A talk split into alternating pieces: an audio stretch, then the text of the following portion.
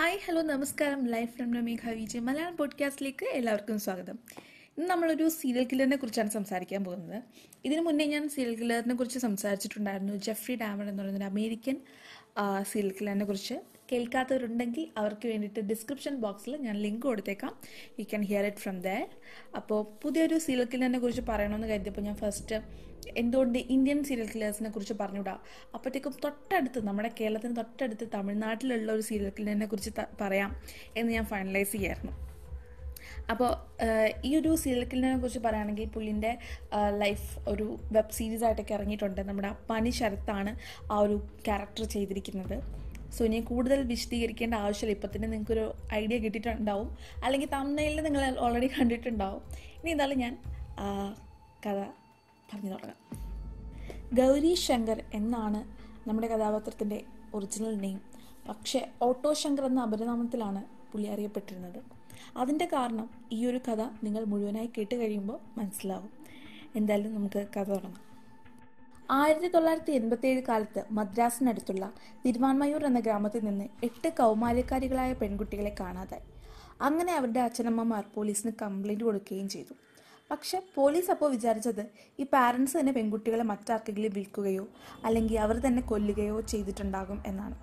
അതിന് കാരണം ഈ പെൺകുട്ടികളെല്ലാം തന്നെ വളരെ ദരിദ്രമായ കുടുംബത്തിൽ നിന്നുള്ളവരായിരുന്നു. അന്നത്തെ കാലത്ത് ഇതൊക്കെ വളരെ കോമൺ ആയിട്ടുള്ള കാര്യമായതുകൊണ്ട് പോലീസ് അപ്പോൾ അങ്ങനെ ചിന്തിക്കുകയായിരുന്നു. ആയിരത്തി തൊള്ളായിരത്തി എൺപത്തി ഏഴിൽ അന്നത്തെ തമിഴ്നാട് എം ജി ആർ അന്തരിച്ചു. പിന്നീട് അപ്പോഴത്തെ ഗവർണർ പി സി അലക്സാണ്ടർ ചുമതലയേറ്റു. ആ സമയത്ത് കുറച്ച് യുവാക്കളെയും കാണാതായി. അങ്ങനെ ആ പെൺകുട്ടികളുടെയും യുവാക്കളുടെയും മാതാപിതാക്കൾ ഗവർണറെ കാണാൻ ചെല്ലുകയുണ്ടായി. അങ്ങനെ ഗവർണർ അന്നത്തെ ഡി ഐ ജി ആയിട്ടുള്ള ജാഫർ അലിയെ വിളിച്ചിട്ട് അന്വേഷണം വളരെ ശാക്തീകരണമാക്കണം എന്ന് ആവശ്യപ്പെടുകയായി. അങ്ങനെ ഡി ഐ ജി ജാഫർ ഒരു പോലീസ് ടീമിനെ ഉണ്ടാക്കി. അതിൽ രണ്ട് സി ഐമാരും രണ്ട് എസ് ഐമാരും നാല് പോലീസ് കോൺസ്റ്റബിൾസും അടങ്ങുന്നതായിരുന്നു. അതിൽ ആരി എന്ന പേരുള്ള ഒരു കോൺസ്റ്റബിൾ തിരുവാൻമയൂർ നിന്ന ഗ്രാമത്തിൽ നിന്ന് തന്നെ ഉള്ളതായിരുന്നു. അതായത് ആ പെൺകുട്ടികളെ കാണാതായ ആ ഒരു ഗ്രാമത്തിൽ നിന്ന് തന്നെ ഉള്ളതായിരുന്നു. ആയിരത്തി തൊള്ളായിരത്തി എൺപത്തെട്ടിൽ തിരുവാൻമയൂരിലെ അധികം വികസനമൊന്നുമില്ലാത്തൊരു വിജന്നമായ തീരപ്രദേശത്ത് വ്യാജവാറ്റ് സുലഭമായിരുന്നു. കാരണം വാറ്റ് അവിടെ ഓൾറെഡി ബാൻഡാണ് പക്ഷേ ഈ പോലീസും എക്സൈസും ഒന്നും വലുതായിട്ട് ഇതിനെ ശ്രദ്ധിച്ചിരുന്നില്ല. കാരണം ഇവർക്ക് കിട്ടാനുള്ള കോഴ ഇവരുടെ കയ്യിലേക്ക് കിട്ടുന്നുണ്ടായിരുന്നു.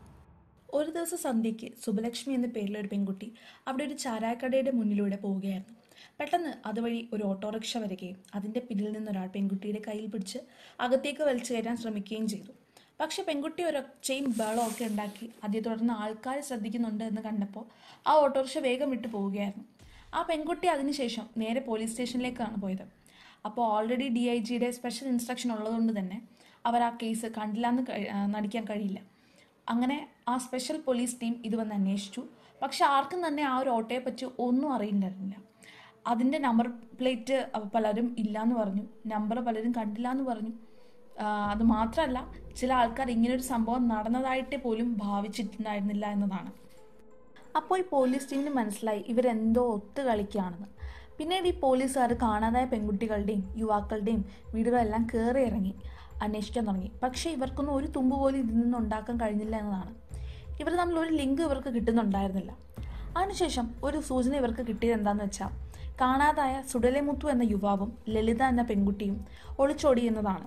പക്ഷേ ഈ ഒരു കാര്യം വെച്ചുകൊണ്ട് മറ്റ് മിക്സിംഗ് കേസുമായിട്ട് ലിങ്ക് ചെയ്യാൻ ഇവർക്ക് ഒരിക്കലും ഒരിക്കലും തന്നെ കഴിയില്ലായിരുന്നു. അങ്ങനെ ഒരു തുമ്പും കിട്ടാതെ പോലീസ് നടക്കുമ്പോഴാണ് തിരുവാൻമയൂരിനടുത്തുള്ള ഒരു കള്ളുഷാപ്പിന്റെ അടുത്ത് ഒരു സൈക്കിൾ റിപ്പയറിംഗ് കട ഒരാൾ തുടങ്ങുന്നത്. അത്യാവശ്യം തട്ടിക്കൂട്ട് പണികളൊക്കെ ചെയ്തിട്ടാണ് ബ്രഹ്മമുക്ത എന്ന ഈ സൈക്കിൾ റിപ്പയറർ ജീവിച്ചു പോയിട്ടുണ്ടായിരുന്നത്. ഇടയ്ക്കിടയ്ക്ക് ഇയാൾ ചാരായ ഷോപ്പിൽ പോകുമായിരുന്നു. ബ്രഹ്മമുക്ത സൈക്കിൾ റിപ്പയർ എന്നാണ് ഇയാളുടെ സൈക്കിൾ റിപ്പയറിംഗ് കടയുടെ പേര്.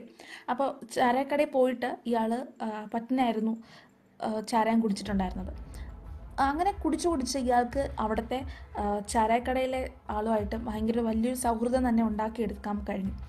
എപ്പോൾ ചെന്നാലും പറ്റിന് ആവശ്യത്തിനധികം ചാരായം കുടിക്കാം എന്നൊരു സ്ഥിതിയിലേക്ക് ആ സൗഹൃദം വളരുകയും ചെയ്തു. അങ്ങനെയാണ് ഒരു ദിവസം ബ്രഹ്മമുക്ത ഒരു കാര്യം ശ്രദ്ധിക്കുന്നത്. ആ ഷാപ്പിൽ ഇടയ്ക്കിടയ്ക്ക് ഓട്ടോറിക്ഷകൾ വന്നു പോകുന്നത് ഇയാൾ ശ്രദ്ധിച്ചിട്ടുണ്ടായിരുന്നു. അപ്പോൾ ഇതിന്റെ പുറകിലായിട്ട് സ്ത്രീകൾ ഇരിക്കുന്നതും ബ്രഹ്മമുക്ത ശ്രദ്ധിച്ചു. പക്ഷേ ഈ സ്ത്രീകൾ ആരും തന്നെ യാത്രക്കാരല്ല എന്ന് അവിടെയുള്ള എല്ലാവർക്കും തന്നെ അറിയാം. അങ്ങനെ ബ്രഹ്മഗുപ്ത ചാരായക്കടക്കാരനോട് തനിക്കൊരു പെണ്ണിനെ വേണം എന്ന് പറഞ്ഞു. പക്ഷെ ആ ചാരായക്കടക്കാരൻ അന്ന് ദേഷ്യപ്പെടുകയാണ് ചെയ്തത്.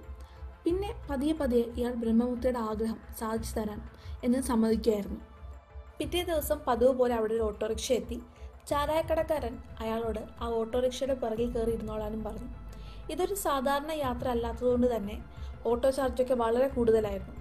ഈ ഓട്ടോ ഇയാളെ കൊണ്ടെത്തിച്ചത് ഒരു കടൽ തീരത്താണ് അവിടെ ഓലമെഞ്ഞ കുറേ കുടിലുകളുണ്ടായിരുന്നു. ആ നിലാവെളിച്ചത്തിൽ വലുതായിട്ടൊന്നും ഇയാൾക്ക് കാണാൻ കഴിയുന്നുണ്ടായിരുന്നില്ല. പക്ഷേ തിരയുടെ ശബ്ദവും ചെറിയ ചെറിയ ഓലമേഞ്ഞ കുടി കുടിലുകളും ഇയാൾക്ക് കാണാൻ കഴിയുന്നുണ്ടായിരുന്നു. ഇടയ്ക്കിടയ്ക്ക് ഈ കുടിലുകളുടെ വാതിൽ അടയ്ക്കുകയും തുറക്കുകയൊക്കെ ചെയ്യുന്നത് ഇയാൾ കണ്ടിരുന്നു. പിന്നീട് ഒരു പാറാവക്കാരൻ സൈക്കിൾക്കാരനെ കാരനോട് അവിടെ ചെന്ന് കാര്യം തിരക്കി. അപ്പോൾ സൈക്കിൾ കടക്കാരൻ കാര്യം പറഞ്ഞു എന്നിട്ട് പൈസ കയ്യിൽ കൊടുത്തു. അപ്പോൾ ഒരു കുടിൽ കാണിച്ചിട്ട് അതിൽ കയറിക്കോളാൻ പാറാവക്കാരൻ ഈ സൈക്കിൾകാരനോട് പറഞ്ഞു. അതിനുശേഷം ഒരു അരമണിക്കൂർ കഴിഞ്ഞ് സൈക്കിൾ സൈക്കിൾ കടക്കാരനെ താൻ എവിടെ നിന്നാണോ കയറിയത് അവിടെ തന്നെ തിരിച്ച് ഓട്ടോയിൽ കൊണ്ടാക്കി. ഇവിടെ ഒരു ചെറിയ സംഭവം കൂടി ഉണ്ടായി. അതായത് ഈ ചാരായ ഷാപ്പിന്റെ അടുത്ത് പോലീസുകാർ വേഷം മാറി താമസിച്ചിരുന്നു. ഇവിടെ നടക്കുന്ന കാര്യങ്ങളൊക്കെ അവർ സൈക്കിൾക്കാരനെയും അതുപോലെ തന്നെ ഓട്ടോയൊക്കെ പിന്തുടർന്ന് കണ്ടുപിടിച്ചു. അന്ന് രാത്രി പോലീസ് അവിടെ ഈ കുടിലുകളൊക്കെ ഉള്ള സ്ഥലത്തെത്തി. കുറേ സ്ത്രീകളെയും അതുപോലെ തന്നെ കുറേ ഇടപാടുകാരെയും പിടികൂടി. പക്ഷെ ഇവർക്ക് ഇവരുടെ മെയിൻ ആയിട്ടുള്ള തലവനെ പിടിക്കാൻ കഴിഞ്ഞില്ല. പിന്നീട് ഇവരിൽ നിന്നുള്ള ഡീറ്റെയിൽസ് വെച്ചിട്ട് ഇവർക്ക് മനസ്സിലാക്കാൻ കഴിഞ്ഞത് ശിവാജി എന്നൊരു ആളെ പറ്റിയിട്ടാണ്. പിന്നെ ഇവർ ശിവാജിയെ പിടിക്കാനുള്ള തിരക്കിലായി പോലീസ്. ശിവാജിയെ പിടികിട്ടിയപ്പോൾ പോലീസിന് മനസ്സിലായത് ശിവാജി വലിയൊരു സെക്സ് റാക്കറ്റിന്റെ കണ്ണിയായിരുന്നു എന്നതാണ്. കുറെ കൂടി ഡീറ്റെയിൽഡ് ആയിട്ട് അന്വേഷണം കഴിഞ്ഞപ്പോൾ കുറേ ആളുകളെ കൂടി ഇവർക്ക് മനസ്സിലാക്കാൻ കഴിഞ്ഞു. മോഹൻ പലാനി എൽദിൻ അങ്ങനെ ഒരുപാട് പേർ. മോഹനാണ് ഗ്യാങ് ലീഡർ എന്നാണ് ഇവർ ആദ്യം വിചാരിച്ചത്. പക്ഷേ ശരിക്കുമുള്ള ഗ്യാങ് ലീഡർ മോഹന്റെ ചേട്ടനായ ഗൗരി ശങ്കർ അതായത് ഓട്ടോ ശങ്കർ ആണെന്ന് ഇവർക്ക് മനസ്സിലായി. അങ്ങനെ പോലീസ് ഗൗരിശങ്കറിനെ പിടിക്കാനായിട്ട് തിരിഞ്ഞു. ഗൗരിശങ്കർ താമസിച്ച എല്ലാ സ്ഥലങ്ങളിലും റെയ്ഡ് നടത്തി. പക്ഷെ ഇയാളെ രക്ഷപ്പെട്ടു. ഈ സ്ഥലങ്ങളിൽ നിന്ന് പോലീസിന് ഒരുപാട് സ്ത്രീകളുടെ ഫോട്ടോസ് നമ്പർ അതുപോലെ തന്നെ ചാരായ കന്നാസ് മദ്യക്കുപ്പികൾ ഒക്കെ ലഭിച്ചു. ഇതിന്റെ കൂടെ ഒരു ഡയറി കൂടി പോലീസിന് കിട്ടി. അത് ശരിക്കും ഒരു വഴിത്തിരിവായിരുന്നു. ഇത് ഒരുപാട് ചർച്ചാ വിഷയമായി. ശരിക്കും ഈ ഡയറി പോലീസിന് പോലും ഞെട്ടിച്ചു കളഞ്ഞു. ആ ഡയറിയിൽ ഉണ്ടായിരുന്നത് ചെറുതും വലുതുമായി ഒരുപാട് മന്ത്രിമാരുടെയും എം പിമാരുടെയും ഒക്കെ നമ്പറുകളായിരുന്നു. അപ്പോൾ അവർക്ക് മനസ്സിലായി ഇവർ അന്വേഷിക്കുന്നത് ചെറിയൊരു പുള്ളിയെ അല്ല എന്ന്. പിന്നീടുള്ള അന്വേഷണത്തിൽ ഇവർ കണ്ടുപിടിച്ചത് ഗൗരിശങ്കർ ഓട്ടോയിലാണ് സഞ്ചരിക്കുന്നതെന്നാണ്. അങ്ങനെ ഈ ഓട്ടോയ്ക്ക് വേണ്ടിയുള്ള തിരച്ചിലായി പിന്നീട്. ഒരു ദിവസം ഇവർ ഈ ഒരു ഓട്ടോ ഷെഡിൽ ഒളിപ്പിച്ചിട്ടേക്കുന്നത് കണ്ടെത്തി. ഇവർ ഓട്ടോ ശങ്കറിനെ കണ്ടുപിടിക്കാനായിട്ട് ഈ ഓട്ടോയുടെ അടുത്ത് ഒളിച്ചിരിക്കുകയും പിന്നീട് ഈ ഓട്ടോയെ പിന്തുടർന്ന് ഗൗരീശങ്കറിനെ കണ്ടുപിടിക്കുകയും ചെയ്തു. വലിയ വലിയ മന്ത്രിമാരൊക്കെ ആയിട്ട് ബന്ധമുള്ള ആളായതുകൊണ്ട് തന്നെ ചില ഇടപെടലുകളൊക്കെ ഉണ്ടായേക്കാം എന്ന് പോലീസ് മുൻകൂട്ടി മനസ്സിലാക്കി ഇവർ ഫോൺ റിസീവർ മാറ്റിവെച്ചു. അത്രയ്ക്കും വെൽ പ്ലാൻഡ് ആയിട്ടാണ് പോലീസ് മുന്നോട്ട് നീങ്ങിയത്. അതിനുശേഷം തമിഴ്നാടിനെ തന്നെ ഞെട്ടിക്കുന്ന വാർത്തകളായിരുന്നു പോലീസിന് ലഭിച്ചത്. തിരുവാൻമയൂരിലെ തീരദേശ പ്രദേശത്ത് അന്ന് കള്ളവാറ്റ് സുലഭമായിരുന്നു. ഓട്ടോ ശങ്കർ ചെയ്തത് എന്തെന്നാൽ ഇവിടുന്ന് ചെന്നൈയിലോട്ട് ആവശ്യക്കാർക്ക് ചാരായം കടത്തി കൊടുക്കുക എന്നതായിരുന്നു. അതും ഓട്ടോയിൽ. റിസ്ക് ഉണ്ടായിരുന്നെങ്കിലും നല്ല ലാഭമുള്ള ബിസിനസ് ആയിരുന്നു. പിന്നീട് ഇതിലേക്ക് തന്റെ അളിയനായിട്ടുള്ള എൽദിനെയും അനിയനായിട്ടുള്ള മോഹനെയും ചേർത്തു. പൈസ കൂടിയതോടെ ഇയാൾ ഇതിന്റെ വിപുലീകരിച്ചു. മാത്രമല്ല എന്തിനും പോകുന്നൊരു ഗുണ്ടാ സംഘം വരെ ഈ ഗൗരിശങ്കറിനുണ്ടായിരുന്നു. പോലീസിനും തൻ മാസപ്പടിയൊക്കെ കൊടുക്കുന്നത് കൊണ്ട് തന്നെ അത്യ ആര് ആര് തന്നെ ചോദ്യം ചെയ്യാനും ഒന്നും ചെന്നില്ല. ഇതെല്ലാം നടക്കുമ്പോഴാണ് തന്റെ ഡോൺ പവർ കുറച്ചുകൂടി ബൂസ്റ്റ് ചെയ്യണം എന്ന് ഓട്ടോ ശങ്കർ തീരുമാനിക്കുന്നത്. അതിനായിട്ട് പുതിയ ബിസിനസ് തുടങ്ങണമെന്ന് ഈ ഓട്ടോ ശങ്കർ തീരുമാനിച്ചു. അതിനുവേണ്ടി താൻ തിരഞ്ഞെടുത്തൊരു ബിസിനസ് എന്തെന്ന് വെച്ചാൽ ഫീമെയിൽ ട്രാഫിക്കിംഗ് അഥവാ പെൺവാണിഭം ആയിരുന്നു. അങ്ങനെ ഇതിനു വേണ്ടി തീരദേശങ്ങളിൽ കുടിൽ കെട്ടി അവിടെയാണ് ബിസിനസ് തുടങ്ങുന്നത്. മാത്രമല്ല എൽ ബി റോഡിൽ ഒരു ലോഡ്ജ് തന്നെ ഇയാൾ വി ഐ പിക്കാർക്ക് വേണ്ടി വാടകയ്ക്കെടുത്തു. ബിസിനസ് വർദ്ധിപ്പിക്കാൻ അയാൾ തന്നെ തന്റെ പക്കലുള്ള പെൺകുട്ടികളെ M P M L A വലിയ വലിയ ഉദ്യോഗസ്ഥർ തുടങ്ങിയവർക്ക് കൊടുത്തു. അവരുടെ സ്വാധീനം കൂടി പിടിച്ചെടുത്തു. അങ്ങനെ കിരീടം വയ്ക്കാത്ത രാജാവായി ഓട്ടോ ശങ്കർ എന്ന ഗൗരീശങ്കർ വളർന്നു. ശങ്കറിന്റെ കസ്റ്റഡിയിലുള്ള പെൺകുട്ടിയായിരുന്നു ലളിത. അയാളുടെ തന്നെ ഗുണ്ടാ ഗ്രൂപ്പിലുള്ള സുടലമുത്തു എന്നിവർ പ്രണയിക്കുകയും ആന്ധ്രയിലേക്ക് ഒളിച്ചോടുകയും ചെയ്തു. അങ്ങനെ ശങ്കർ തന്റെ മറ്റു ഗുണ്ടകളെ ഇവരെ കൂട്ടിക്കൊണ്ടുവരാൻ പറഞ്ഞയച്ചു. ഇവരോട് പറഞ്ഞത് ശങ്കറിന് ഇപ്പോൾ ദേഷ്യമൊന്നുമില്ല. നിങ്ങളെ തിരിച്ചു കൊണ്ടുവന്ന് സുഖമായിട്ട് ജീവിക്കാനുള്ള കാര്യങ്ങളൊക്കെ ശങ്കർ തന്നെ ചെയ്തു തരും എന്നാണ്. എന്നിട്ട് പെരിയാർ നഗറിലേക്ക് ഇവരെ കൊണ്ടുവന്നു. ഇതൊരു ട്രാപ്പാണെന്ന് ഇവർ ശരിക്കും പറഞ്ഞ് അറിഞ്ഞില്ല. പെരിയാർ നഗറിൽ എത്തിയ ശേഷം അവർ ഒരു വിജന്നമായ സ്ഥലത്തേക്ക് ഇവരെ കൊണ്ടുപോയി. അതിനുശേഷം മർദ്ദിക്കുകയും കൊലപ്പെടുത്തുകയും ചെയ്തു. ലളിതയെ അവിടെ തന്നെ കുഴിച്ചിട്ടു. ശേഷം സ്വടലമുത്തുവിനെ പെട്രോൾ ഒഴിച്ച് കത്തിച്ച് അസ്ഥികൾ ബംഗാൾ ഉൾക്കടലിൽ കൊണ്ടുതള്ളി. ഒരു ദിവസം എൽ ബി ലോഡ്ജിൽ ഇവരുടെ കസ്റ്റഡിയിലുള്ള ഒരു പെൺകുട്ടിയെ കൊണ്ടുപോകാൻ മൂന്ന് ചെറുപ്പക്കാർ വന്നു. അതറിഞ്ഞ ഉടനെ ശങ്കർ ഇവരെ പൊക്കാൻ തന്റെ ഗുണ്ടുകളെ പറഞ്ഞയച്ചു. അങ്ങനെ അവരെ പൊക്കുകയും കൊന്നുകളയും ചെയ്തു. ഇതിന്റെ ഇടയ്ക്ക് സൊടലമുത്തുവിനെ തിരക്കി സുഹൃത്തായ രവി വന്നിരുന്നു. അയാൾക്ക് സംശയമുണ്ട് എന്ന് മനസ്സിലായപ്പോൾ രവിയെയും കൊന്നുകളയാൻ തീരുമാനിച്ചു. പിറ്റേന്ന് ന്യൂസ് പേപ്പറിൽ ഗൗരീശങ്കറിനെ കുറിച്ചുള്ള വാർത്തകൾ നിറഞ്ഞു. ഓട്ടോയിൽ പെൺകുട്ടികളെ തട്ടിക്കൊണ്ടു പോകുന്നത് കൊണ്ട് തന്നെ ഓട്ടോ ശങ്കർ എന്നും ഗൗരിശങ്കറിനെ വിളിക്കാൻ തുടങ്ങി. തമിഴ്നാട് ഒന്നടക്കം ഞെട്ടി. പക്ഷേ ഇന്ന് വരെയും ഏതൊക്കെ മന്ത്രിമാരാണ് അന്ന് ഓട്ടോ ശങ്കറിന്റെ ആ ബുക്കിൽ നമ്പറുകൾ ഉണ്ടായിരുന്നത് അല്ലെങ്കിൽ ഓട്ടോ ശങ്കറുമായി ബന്ധമുണ്ടായിരുന്നതെന്ന് പുറത്തു വന്നിട്ടില്ല. അങ്ങനെ പോലീസ് ഓട്ടോ ശങ്കറുമായി തെളിവെടുപ്പൊക്കെ നടത്തി. കൊല്ലപ്പെട്ട ലളിതയുടെ അസ്ഥികൾ വിജന്നമായ സ്ഥലത്ത് നിന്ന് കിട്ടി. സുടലമുത്തുവിന്റെ അസ്ഥികൾ കടലിൽ ഒഴുക്കി കളഞ്ഞത് കാരണം അത് കിട്ടിയില്ല.